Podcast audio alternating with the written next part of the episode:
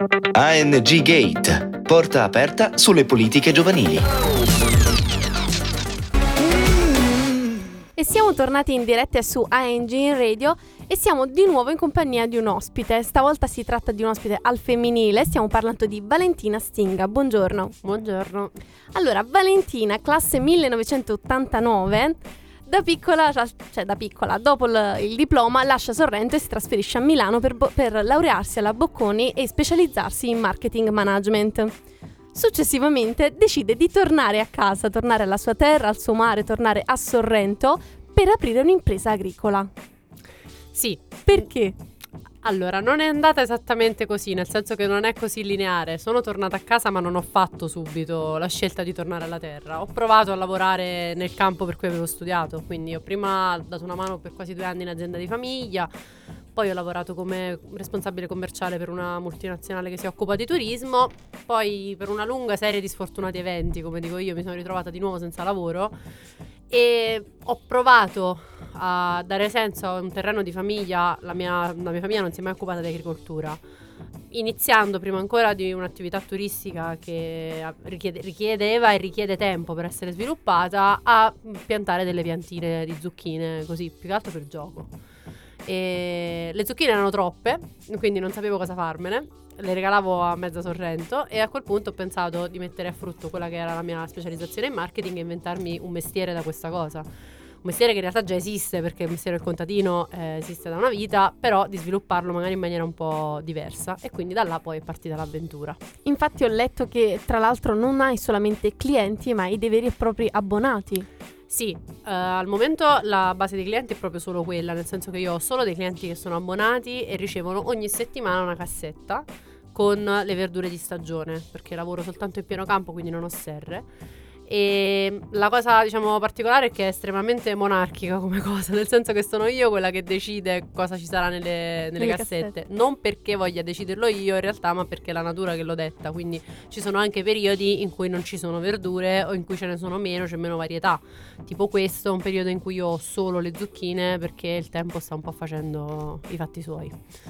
E infatti il cambiamento climatico sta un pochettino distruggendo l'agricoltura in effetti in questo periodo, ma soprattutto la varietà dell'agricoltura, anche perché ci sono periodi in cui arriva il caldo che quindi ti fa fiorire le cose prima e poi gelo e te le distrugge praticamente. Come stai affrontando questa situazione? Al momento purtroppo da spettatore inerme, nel senso che ci sono cose per le quali non puoi fare nulla. Uh, ti faccio due esempi banali. Per il caldo che c'è stato a marzo, magari troppo forte, le scarole che erano di stagione sono andate a seme, in napoletano si dice salite, fin troppo velocemente. E al contrario, uh, adesso per esempio c'è stata una grandinata fortissima domenica sera in cui io praticamente ero, era, era, sera, quindi ero da un'altra parte, però ero disperata. Era una festa e i miei amici mi guardavano e dicevano: Ma che è successo? Stai grandinando. Due anni fa non me, me ne sarei fregata, avrei detto: Vabbè, sta grandinando finché sono al coperto, chi se ne frega. E, e, quindi diciamo che ci sono anche delle lentezze, per esempio con i pomodori. Io dalle mie parti si piantano abbastanza presto, li ho piantati quasi un mese fa, ma sono esattamente uguali a quando li ho piantati, non crescono perché fa troppo freddo. Sì. Quindi sicuramente per ora eh, purtroppo quello che c'è da fare non avendo serre, non avendo tra l'altro nessun tipo di tecnologia che non esiste neanche per poter contrastare determinati agenti atmosferici, aspetto. L'unica cosa che posso fare è questa. La tua azienda tra l'altro si chiama Rareche. Rareche. Che, Rareche, che in napoletano vuol dire radici. Perché questa scelta? Allora, principalmente per un motivo abbastanza banale, cioè che sono fondamentalmente tornata alle mie radici, quindi aveva senso in, questo, in quest'ottica. Poi perché eh, prima ancora di iniziare a coltivare ho iniziato a scrivere su un blog e sui social, avendo anche un master in social media marketing di quello che stavo facendo. E mi piaceva recuperare, siccome c'è sempre mia madre, mio padre, i miei, i miei parenti che usano spesso i detti napoletani che sono poi tra l'altro anche abbastanza famosi nel mondo, recuperare anche questa cosa qua. Quindi ogni volta che scrivevo un post sul blog lo chiudevo con un detto napoletano, poi spiegato anche in italiano. Oppure addirittura a volte solo quando ho la foto di un ortaggio, a, di una verdura o di un paesaggio, di una cosa qualsiasi, vado a recuperarmi i detti che possono essere inerenti a quella cosa, proprio perché mi piace anche usarli solo come didascalie delle foto per, e quindi non radici in italiano, ma rare che in napoletano per mettere insieme tutte e due le cose.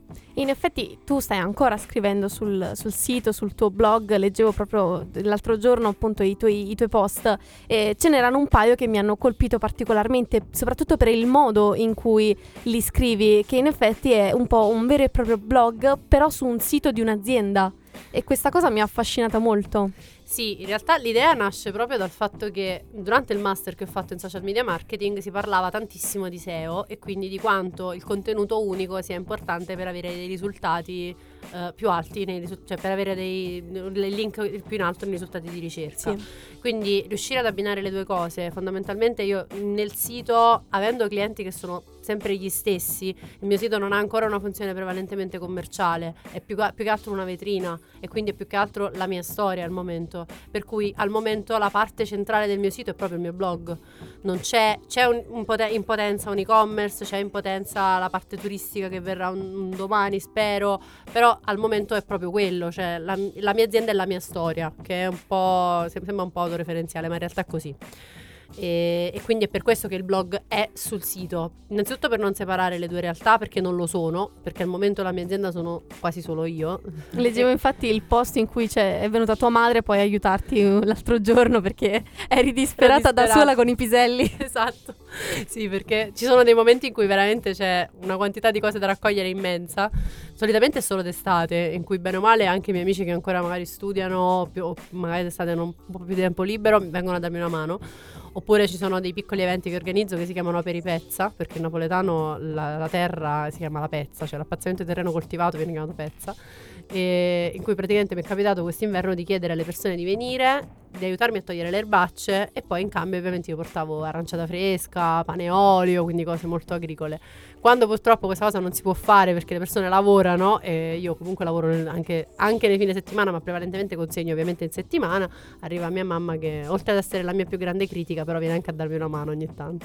Ogni tanto i genitori sono anche un supporto oltre a essere le persone che più ti criticano al mondo. E detto ciò, però, tu fai, sei anche responsabile donna impresa della campagna per Coldiretti. Come sei entrata in, questo, in questa as- associazione? Questa è un'altra mezza favola, nel senso che c'è un mio caro amico di Sorrento che coltiva i limoni che tra l'altro è un giovanissimo, ha 21 anni, e che quando ho iniziato a fare questa cosa ha iniziato a seguirmi su Instagram perché vedeva che io coltivavo la terra, ha detto beh anch'io lo faccio, l'ho fatto per scelta e nel momento in cui è stato necessario rinnovare il direttivo della Coldiretti di Massalubrense, perché ovviamente la Coldiretti ha sugli uffici sul territorio, Massalubrense è il comune attaccato a Sorrento, eh, ha proposto, lui che era già stato contattato, di inserire anche me nel direttivo. E la notte in cui, la sera in cui abbiamo eh, diciamo, fatto l'elezione del nuovo direttivo, c'era il direttore regionale della Coldiretti che presenzia tutti i rinnovi dei direttivi, che ha sentito la mia storia, io ho detto quattro parole, cioè ho fatto la Bocconi e poi ho deciso di fare questa cosa e dopo mi ha detto domani mattina ti chiamo perché dobbiamo parlare.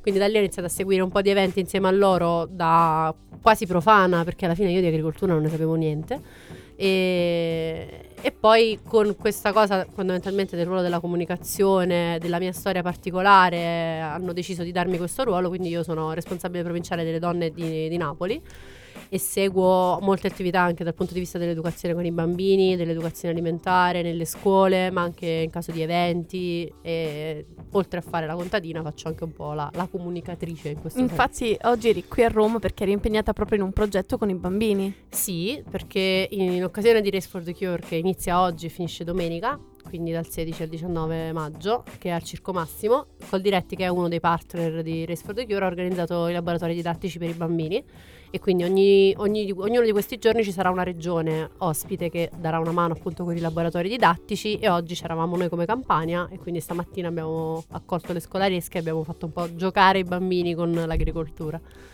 Valentina, io ti ringrazio di essere stata qui con noi oggi e di averci raccontato la tua storia e soprattutto la tua azienda. Grazie. Spero, ti, ti, auguro soprattutto un grandissimo in bocca al lupo per eh, anche i progetti turistici che hai in mente e vi lascio con una canzone. ANG Gate, porta aperta sulle politiche giovanili.